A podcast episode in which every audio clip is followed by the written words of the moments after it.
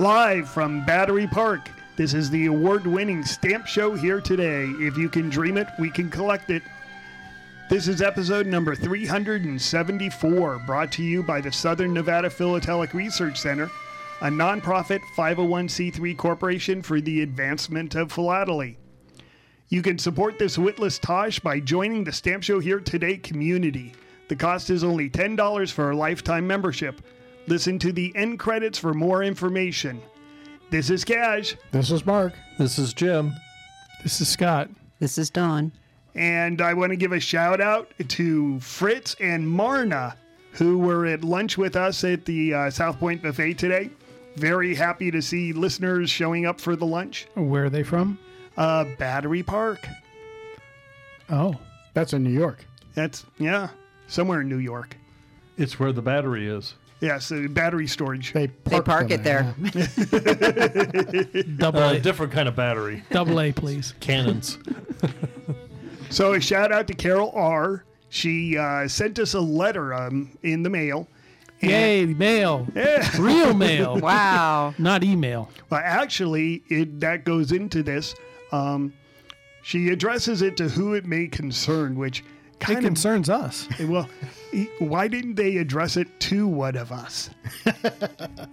I mean, we don't have like a department of uh, opening mail or something. So Well, We do at your we, desk. yeah, We do, but It says, Thank you very much for your podcast. You're very welcome. It is nice to hear about the la- latest in postage. Find enclosed a flyer for my project Mail for Fun and what she is doing. And I, believe that she is a youngling. Um, but she is taking on having letters sent to people. Mail for Fun uh, send someone the old school way by colorful or inventive use uh, unique stamps make it your own brighten somebody's day and uh, no digital no texting no tweeting no emails a letter and uh, i sent her back one I, I did a mail for fun and uh, so she should be getting it a shout out to you and everybody let's uh, make November Mail for Fun month. Should we? Should well, we isn't put October on? isn't October stamp collecting month? Yeah, but uh, this is different from stamp collecting. This is using postage. It was letter writing month. Yeah. Well, in Japan, you have letter writing month. Yeah. And they issue beautiful stamps for that. Yes. So I was going to say, should we use that uh, mail for fun on the envelope? Maybe you know, in quotes, so that whoever receives it will say, "What's that mean?" and maybe inquire. Could be, but I have a bunch of postcards, you know, we- because you can't use them for anything. So I'm going to send them through the printer and I'm going to put mail for fun stuff. And I have uh, 20, 25 people that I'll mail postcards to. So it would be it would be counter to the uh, to the spirit of it to, to create a hashtag mail for fun. Well, you could create it, but it would be only on paper. Right. you have to mail the hashtag. it says no submissions will be returned. This is not a contest. So why would you uh, return any? It's like I didn't like your mail. Take it back. It's a modern way of ghosting. so anyway, Carol, shout out to you. Uh, yes, we will take this on. We will address this as our cause with you, and uh, we will make this work. Yeah, she put a little indicia on the back, a little metal stamp thing. A gold foil label. Oh, that's very Yeah. Yeah, it's. I guess it's supposed to be a seal, but it actually doesn't seal anything because it's too high up on the flap. I don't care. Looks good. It does look good. So today we are going to talk about weird varieties listed in the Scott's catalog. It's got to be listed. All right. Weird varieties that you may not be aware of. Hmm. Like, uh, let's start with. Do they have to be listed? Yes, it has to be listed. Ah, So that way people can determine how much they're worth. oh, This this is like a treasure hunting thing. This is, uh, you know, if you know that this thing exists, then you can look for it. as opposed to finding. eh, There's plenty of things that aren't listed. We could talk about that for the next hundred episodes and Right. not run out. So you made a little list. What's the first thing on your list? First one is the uh, Scott 231, um, which is the two cent Columbian from uh, 1869. Or, eight- no, Huh? 1862. How about 1893? 1893? 1893. There you go. Um, it's got a uh, broken hat variety, which is listed in the catalog, but it doesn't have its own sub number. You know, and it there should be one, I think, but Or there's also the companion broken frame line, Yes, I was just going to mention. and that's at the lower right. Right. And you can see that the frame line comes down and it's oops a little bit short. Yeah, that's and not, and those two varieties are mutually exclusive. So if you have one, you can't have the other. They're not both on the same stamp. Right, but the but the broken hat variety is is popular. It is popular, very popular. Yeah, I mean, I mean, uh, you can sell a mixture of used two cent Columbian stamps, and for a hundred stamps, you you can get a hundred bucks for those easily because people want to search through and find the broken hat variety. and more than that, there are varieties of the broken hat. The broken hat is not a consistent break. It's a progressive. Yeah. but it was only on one spot on the sheet. It was on the die, I believe. Yeah, Yeah. And so when the die was entered, the die gradually developed this crack or this gap or what nobody really knows what it is, but all of a sudden, you know, this in it's not on Columbus, it's in on uh, the guy like two people next to him. And one of them Yeah, has a it's- wide it's brim like hat. A, it's like a notch out of his hat. yeah, he's got like a notch in his hat. I guess what I was getting at is this, it is only in one position though. Yeah. It isn't. It isn't a variety that has three or four positions on the same sheet. Nope, it's just uh, different gaps Mm-hmm. in the same position. And I know uh, I know a couple people who collect the different um, gaps and will show them. And I guess there's an honestly an infinite number of gaps because each one is a little bit different from the next. But there's some that are very small and some that are very big. And by very big, we mean really super small because the hat is really super small. you still have to have a magnifying glass to see it. but- You, Well, really- no, you can see them with the eye. yeah, you can really have to have it to see the broken line though. That's that's really tough to pick out without. No, a actually, glass. I- No, that's inch. Uh, the broken line you can see with uh, without a glass. Yeah, but that's if I'm wearing my glasses. So that's. I'm just, I'm just trying to. And you must be an old person. yeah, I, I'm just trying to r- relate to my age group that's collecting stamps. Oh, okay. Yeah, those people who are uh, like really super old. Oh, please look around the table. Who's wearing glasses and who isn't? The majority of them, Everybody here but Jim is wearing glasses. exactly. and he should be wearing glasses too. Yeah, I can't see you across the table. Succumb to the peer pressure. Yes.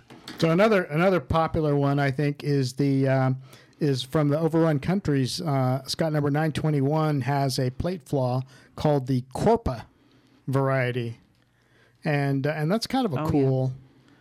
That's where part of the E broke off and got turned around and stuck. And uh, so it prints like a funky kind of P with a serif at the bottom instead of an E. Yeah. So it's listed in the catalog, but that one also doesn't have a sub number. And, and an interesting thing about that is the stamp below it and the stamp to the right of it also show funky Korea in like broken letters, but it's not the Korpa. So there are several varieties of messed up name, but only the Korpa, which has a full busted letter, is listed. Well, you want to go with that. There's the 1972 Olympics stamp with the cylinder flaw where Yeah, Scott Where the ri- fourteen sixty. where the red ring is an arc instead of a full Right. ring. It's Right. only it's all it's uh basically a semicircle. You're missing half of the ring. The bottom half, yeah. Yeah. Also without it, it doesn't I have a think that number. was. yeah. I think that was only one position It is. It on is. all four It is. of the sheets. So and I believe it's in the plate block. Am I wrong? it's No. down in that corner though. Oh, it's not a, down okay. in a corner. Um, I don't remember. I got where. another one for you. 619, the Minuteman. Mm-hmm. There's a variety where there's a scratch over his head, and it occurs on one position, and it's listed in the catalog, Yeah. but you never, ever, ever see it. I found one one time, and it was on a hinged stamp, unfortunately, and I, if I remember right, the stamp has a natural straight edge also. Uh, yeah. Uh, let's see on uh, plate number one six eight zero seven, lower left, forty eight, position forty eight. 48, Yep. so it's got Second a straight from- edge at the bottom. Yeah, the middle of the bottom. Yeah. Now, what about C eleven, which is that uh, bicolor beacon airmail? That one's not listed.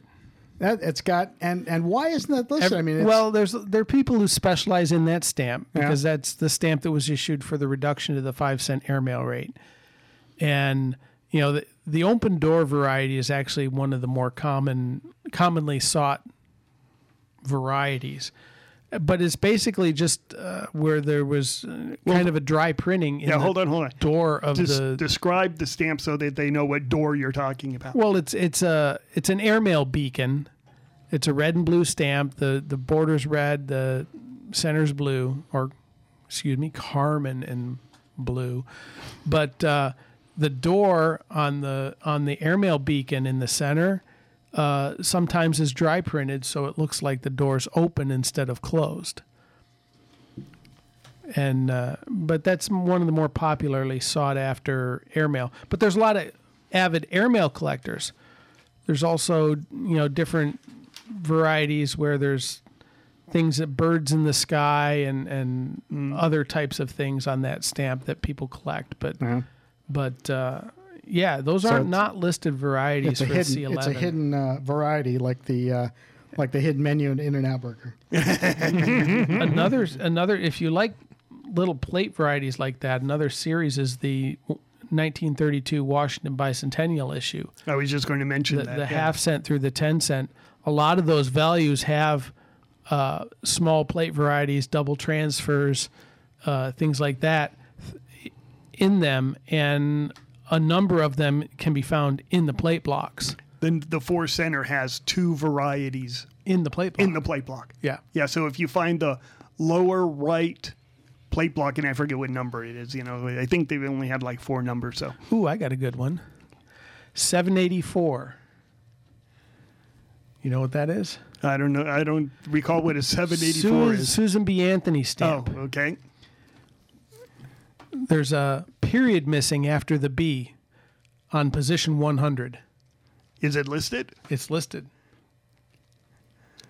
Right. This would be position 100 in the in the uh, lower right pane of um, So it's the plate. 21590. It's the plate number single, and it's got the period missing after B in Susan B. Anthony in the inscription underneath. That's interesting because I see those plate blocks all the time. What What is the uh, variety catalog for? Uh, it uh, catalogs for four dollars, And how much is a normal stamp? twenty five cents. Oh, that's Although a I think in the new catalog, thirty cents. woohoo. Yeah, but still, Yeah. I mean, it's worth looking for. yeah. And it's it like I said, it's in the plate block, so it's easier to find. Yeah. But there's but most of these varieties we've been talking about are really inexpensive. What about uh, expensive varieties like? Well, some of them are harder to find Right. too. Like Uh, like like I said, the the Minuteman stamp is incredibly difficult to find, or the 650, the uh, groundhog oh yeah. on the on, the, wing. on the wing. I mean, I've never seen that one. That's that's uh, well, my favorite also another well-known one. my favorite double transfer is the 30 cent bison Yep. yeah, from the uh, 1927 issue. 1927? And 25, uh, 25? 25, 25. 22. 22. 22. Yeah. The flat plate, Yep. Right. The flat plate 30 center has a double transfer. right, and it occurs in both the regular paper and the special print, special booklet paper. Yep. And uh, the 25 cent bridge over falls, Yeah. That one's not nearly as impressive. but it's much more expensive. Yeah. Yeah. What about the uh, 1033A, the Silkote? That's a not a printing variety, but a paper variety. Yeah. Let's talk about that one. Silkote was uh, it was well it was part of their uh, paper experimentation and uh, they were the the Silkote paper was manufactured up in Maine, and so when they decided that they weren't going to continue that because it was too expensive, they put the sheets in one of the local in the local post office up there, and all of the sheets were uh, sold through that local post office. And uh, I mean, every once in a while, a, a new find of a sheet comes out, but uh, you know, the challenge is finding one used. The prices on those have actually been coming down over the last fifteen years. Well, what is Silkote paper? I mean, what does it look like? If somebody was, I mean, looking for the double transfer of the 30 center, you could actually see the picture in the Scott's catalog. Silkote, they don't give any description for. Well, it, it well it it talks about being very white, and it is. And when you compare it to a regular stamp, the the regular stamp paper is usually a little bit yellowish, even when it's bright and fresh. Compared to the Silkote, it's yellowish. But you kind of have to have the two together to really see the Well, difference. you have to see it. It makes the it makes the ink color look a bit more pink. Mm-hmm. The uh, you know not not really uh, Carmine Rose or or pink like that, but um, just more pink than the normal Carmine. So it, it's it's very bright. The impression is extremely crisp, and the paper is very white, and it actually looks like it has a surface coating or sheen like on a it. chalk paper. Not ch- no, uh, this is different. I mean, Well, when, no, you, when like- you look at like the wet and the dry paper Yeah. p- printings, the dry paper looks like it has uh, because it's they use higher pressure to uh, print the stamp. Um, it gives the paper a more finished look to it.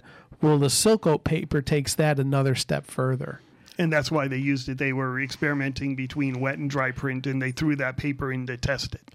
Right, and they were looking to get as crisp a an impression as they could, and it really came out nice. But it was but, expensive. But but it's too expensive for the difference that they saw, and the like I said, the color is slightly different. The paper is is definitely slightly different color, and when you flip it over and look at the gum, the gum looks a little bit different too. So, so if you're looking at, I don't know, phone bills payments from uh, Maine, and it's in the Liberty Series period, always look for this because people do find this stamp used on cover because it I- was used, it was issued. Right, right. I I have been unable to find one, but I haven't really aggressively looked for it either. Um, but you should be able to find online exactly what town they were sold through and where they where the paper was manufactured, and that should tell you kind of the area that you're looking. Just look at a map and look at the towns in that area, Yeah, and uh, and put it on sale. West Westbrook, Maine. Westbrook, Maine. Post so, offices. so anything in that area has the Uh, potential. Anybody living in that area had the potential to go to that post office and buy a sheet and use them on Christmas cards. Yeah, after December seventeenth, nineteen fifty-four. Right, and so Christmas would be a, a time when it, you know, if they didn't use Christmas stamps, they would would have been used. So the mint stamps catalog uh, about two seventy-five in this catalog, which is 2020, 2021. But the on uh, on cover fifteen thousand. yeah, like I said, find one used. Yeah. I've never seen one used. Well, I've- I've seen full- fifteen thousand dollars. I've seen full. I've seen full sheets. My buddy bought a full sheet for twenty eight thousand. Yeah. Uh, you know, a couple decades ago, and he broke it all up and got a bunch of them graded, and then some auction house took advantage of him and quote unquote lost three quarters of the ones he sent in, Oh, and uh, and so they never paid him for it. oh, that's not nice. no, it's not. So, uh, what about China clay? Oh yeah, China clay is a red formerly, herring. formerly. It's a red herring. Yeah. Um, you know, there's lots of theories as to where it came from or what caused it, but it was not an intentional paper variety. And uh, mostly accepted now is maybe it was just, uh, you know, the water that they were using to make the paper was maybe, you know, after a flood or something. So there was more silt in it than normal or something from the local water source. That's what I heard also. yeah. And that's generally so it, it's not really, but it, it kind of makes the gum look a little wonky and the paper look a little bit more gray than normal. But um, it's not a true paper variety Right. Per But se. so it was listed and then got delisted. It was listed for a number of years and then it got delisted when they, you know, they were trying to prove that it was a bureau intentional uh, paper variety and it never was. What about the um, uh, overrun nations reverse printings? None of those Uh, have letters. Well, I've I've talked to four or five friends who were all in the printing business, and basically every single one of them tells me that that's a bunch of hooey, because depending on the way the inks were mixed, uh, the humidity, uh, the specific gravities of the inks when they were put on, and atmospheric conditions, the inks would because they were all applied wet together, one right after the other. Some of them would float on others, and some of them would sink. And you know, depending on how rapidly they dried in between stages, some may have dried first, so they look one way, whereas others were wet when the next color came along, and so they look different. And uh, it's definitely they and the other thing is you have the large plates which they cut down into panes sometimes had different countries on you know you have four four panes on the large printing plate and sometimes you'd have two and two with two different countries uh, one on each side. And on one you get red over black and on the other one you don't or something like that. And it's it's so it's really weird. And it makes no sense as to why would you change and even if they were all plates made for the one country why would you change the order of the plates where that you know that they went through the press and had the colors printed? You wouldn't.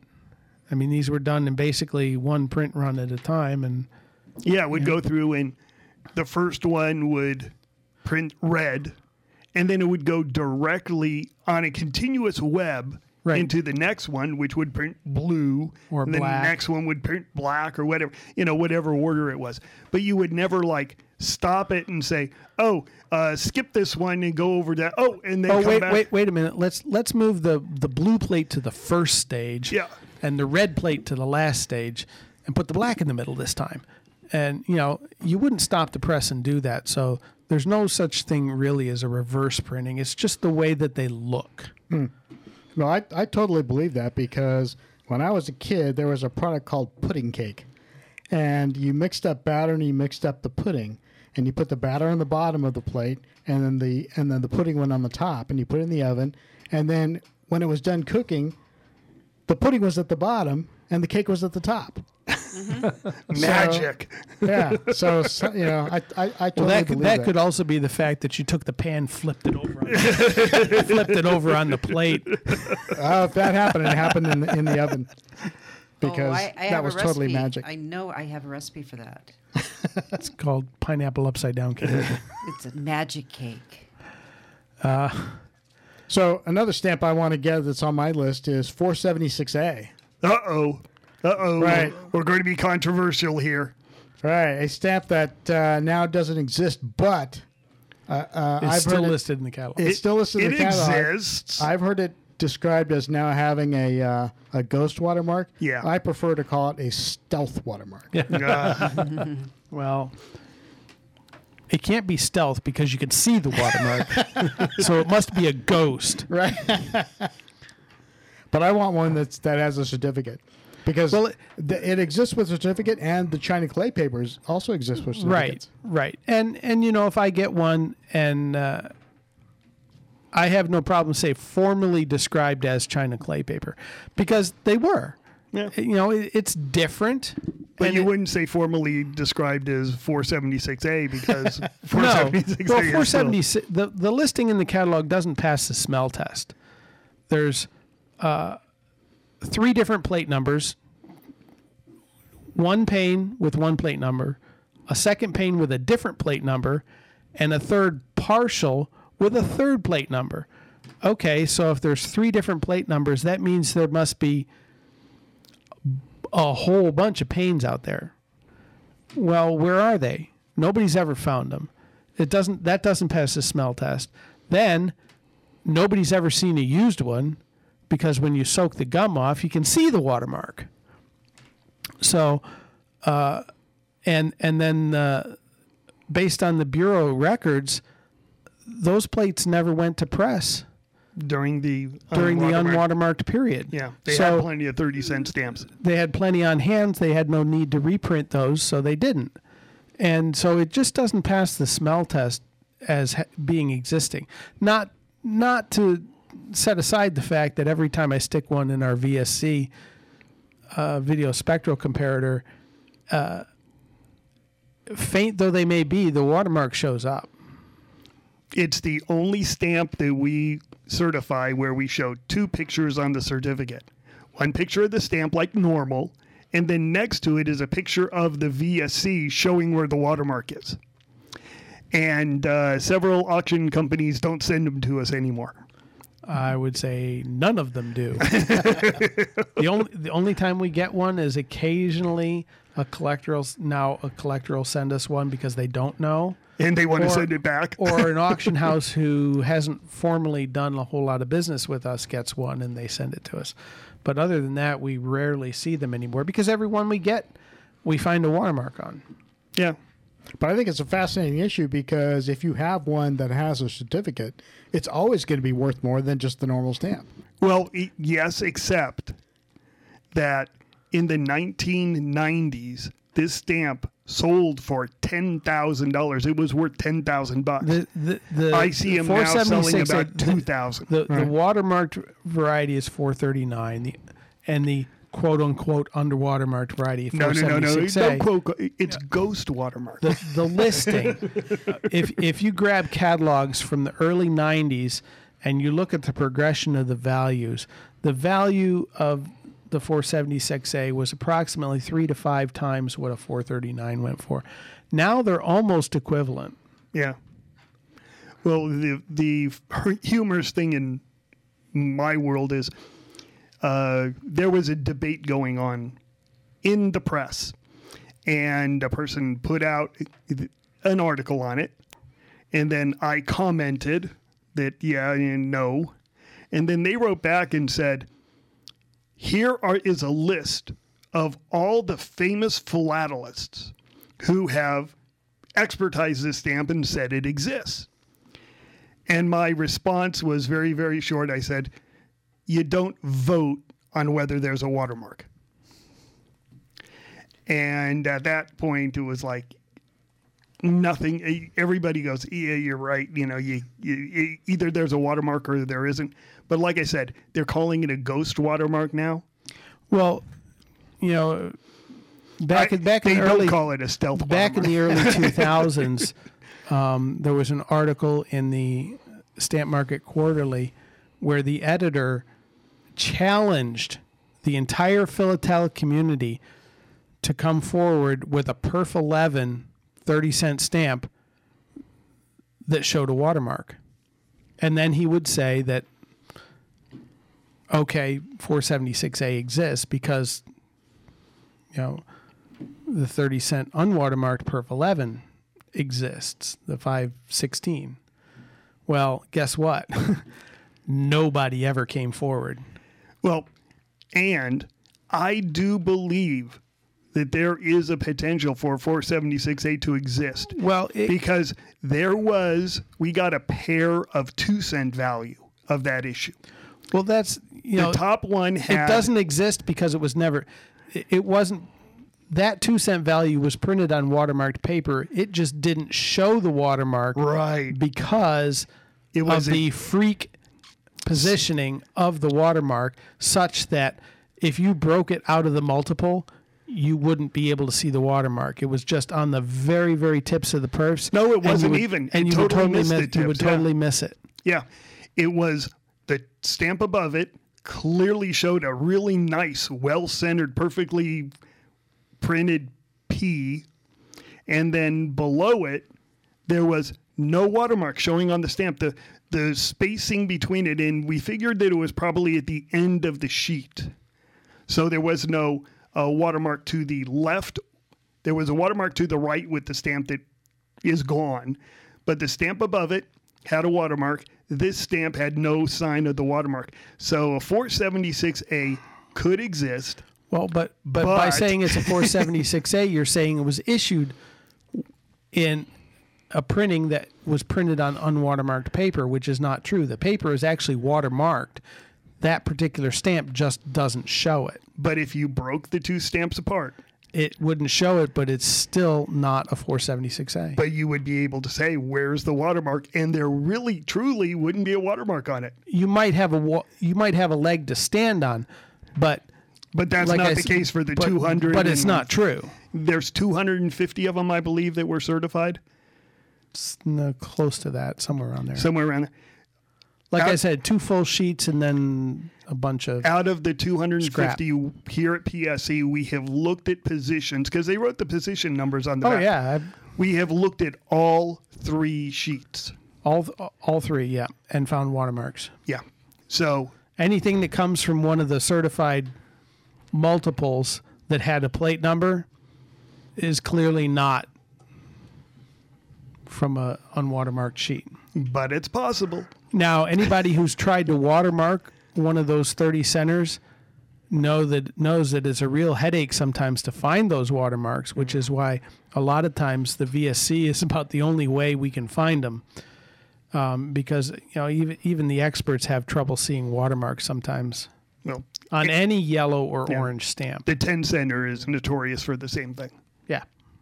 Yeah. You just can't see the watermark. Yeah. Well, it's very tough. Okay, off the controversial stuff. Now let's get to something not controversial. The, Oh, po- the I know- polio stamp. I know a variety that's listed. You were talking about uh, inexpensive varieties. Here's a really super expensive variety, a US number five. the one center. Yeah. It occurs on a position on a sheet where 200 of them were printed on the pane. So this is one position out of 200 positions on one printing plate. on one printing plate. So it's not an issue. They didn't issue that stamp. It's just a variety, much like the bridge over the Niagara Falls or the bison 30 cent double transfer or the gopher on the wing. uh, Excuse me, prairie dog on the ring, wing. I don't, don't want to get my animals wrong. But uh, yeah, number five catalogs over a hundred thousand dollars now. I think. Yeah. So it's a stamp that should not exist on its on its own number. Take Scott number 634. You have the long ear variety, which is listed, and you have the Smiling George, which is listed. And these are all recuts and things like that. That uh, appear, 634 was printed in massive amounts with a huge number of plates. And so there's there's bound to be plate varieties out there. There's tons and tons of them Cloudy French and I, put a book. I, I would say uh, if you're interested in plate varieties like that, go to the U.S. Stamp Society, and they have a book by Cloudy French called Bureau Issue Plate Varieties, and it's in an olive green cover, and uh, it, it doesn't illustrate all the varieties it describes, but it describes a whole boatload of varieties, and it actually tells you when and if they can where they were reported in the press of the time. Yep. Yeah, I- because I have one from that uh, the long year issue, and it wasn't the long year. It was um, another recut. I forget what it was, but it was on a plate block, and it was very distinctive looking. It was really weird. Not listed at all in the catalog. Pull up French. It's right there. I mean, for the longest time, the Smiling George wasn't listed, and then a few years ago they listed that. But there are some very striking recuts on the 634. Yep. Which who, who, somebody, uh, I forget, was it somebody at the table bought a uh, Type One or excuse me, a Type Two on cover that was listed as a Type One. I forget. No, it wasn't anybody here. Anyway, they were. Uh, it was an item listed on eBay. Really super nice looking cover. And they go, "Is this a Type 2? And I go, "Yeah, that's Type 2." So instead of being a, I don't know, two dollar cover, it was like a hundred dollar cover. Wow. So Always good to find. Yep. So one last good one before we sign off here. Jim, you haven't brought one up. Oh, you're looking to me. Yeah. You guys have talked about. I brought up the the. Um, well, I didn't bring it up. I brought it up to Mark. The broken ring. Um, on the six cent. The 616, 5 cent. Yes, The broken cir- 14, the fourteen sixty. 1460. Oh, the yeah. 1460. Yeah. Uh, 616, the 5 cent Huguenot Walloon has the uh, The broken, broken ring. at the bottom of the right numeral value. Occurs on a single plate. Four positions at the top of the at the top of the plate. So if you buy the plate block, you can potentially get three positions out of the four. Each one is different and identifiable. I don't know if I'm more impressed or more sorry that you know that. Off the top of my head, not looking at the catalog. Yes. well, on that, everybody start looking for varieties. They are fun to find, and everybody here at the table looks for them. And uh, if you find some, you're going to have some really rare stamps. They're not going to have a lot of value, but you get a lot of bragging rights out of it. Well, one one last comment. The earlier the issue, the, a lot of times the more likely you are to find them because they were more hands-on, less computer generated, less you know, they more hand hand done and there's been a lot more time for people to look for stuff. So older issues tend to have more stuff to find. Oh, and, and just a really quick note. Uh, we've been sending out a lot of the uh, sulfuri- uh, sulfurization screens. Yeah, the magical screens. the magical sulfuration screen. If you join, you know, uh, you send us the 10 bucks, we send you the certificate and everything, and we also send you one of the screens. Uh, we're kind of running out. If a bunch of people, you know, join, then I'll buy another roll and cut them up. But otherwise, this is going to be sort of like the end of the free offer period. Yeah, you, you advertised that wrong. You should have said only four left. You know, Ah. hurry now, get it now. Only four left before the holidays. Well, I mean, I did tell you, uh, since we put the join the stamp show here today at the beginning, Yeah. we've literally doubled the number of people who have joined. So uh, There you go. kudos to everybody who has joined. Thank you actually. Yeah, to all you freeloaders out there. Get your magic screen. Yeah, magic It screen. can actually they turn last. into money. turn your stamps into real money. I actually yeah, saw an item from from uh, somebody that listens to the podcast where they bought a stamp that was had a certificate that described sulfurization, and they resubmitted it, and the sulfurization was gone, and they ended up getting a 100 on their stamp. So, so uh, yeah, those things work. Yep. and happy collecting, everybody. We need your help. Nothing on the internet is free, including our phone and internet connections. So you can support the podcast by joining the Stamp Show Here Today Club. The cost is $10 for a lifetime membership. Please include your APS member number as we are an APS affiliated club. Your support is greatly appreciated. Our brand new spanking address is 5965 Harrison Drive, Suite 6 in Las Vegas, Nevada, 89120. You left out the word glorious. Fabulous. because you don't put that on the letter. Oh, well, you could. You could, yeah. You could, yeah. Well, kids, that's all the time we have for today. I'd like to thank Sideshow Mel, Corporal Punishment, Gina Ballerina, oh, and from Knots Landing, Miss Donna Mills. Oh, she was a sport.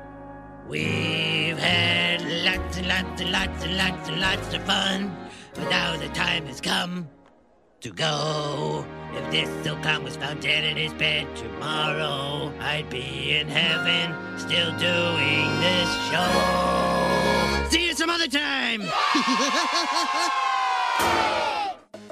Stamp collecting happens when we dream together.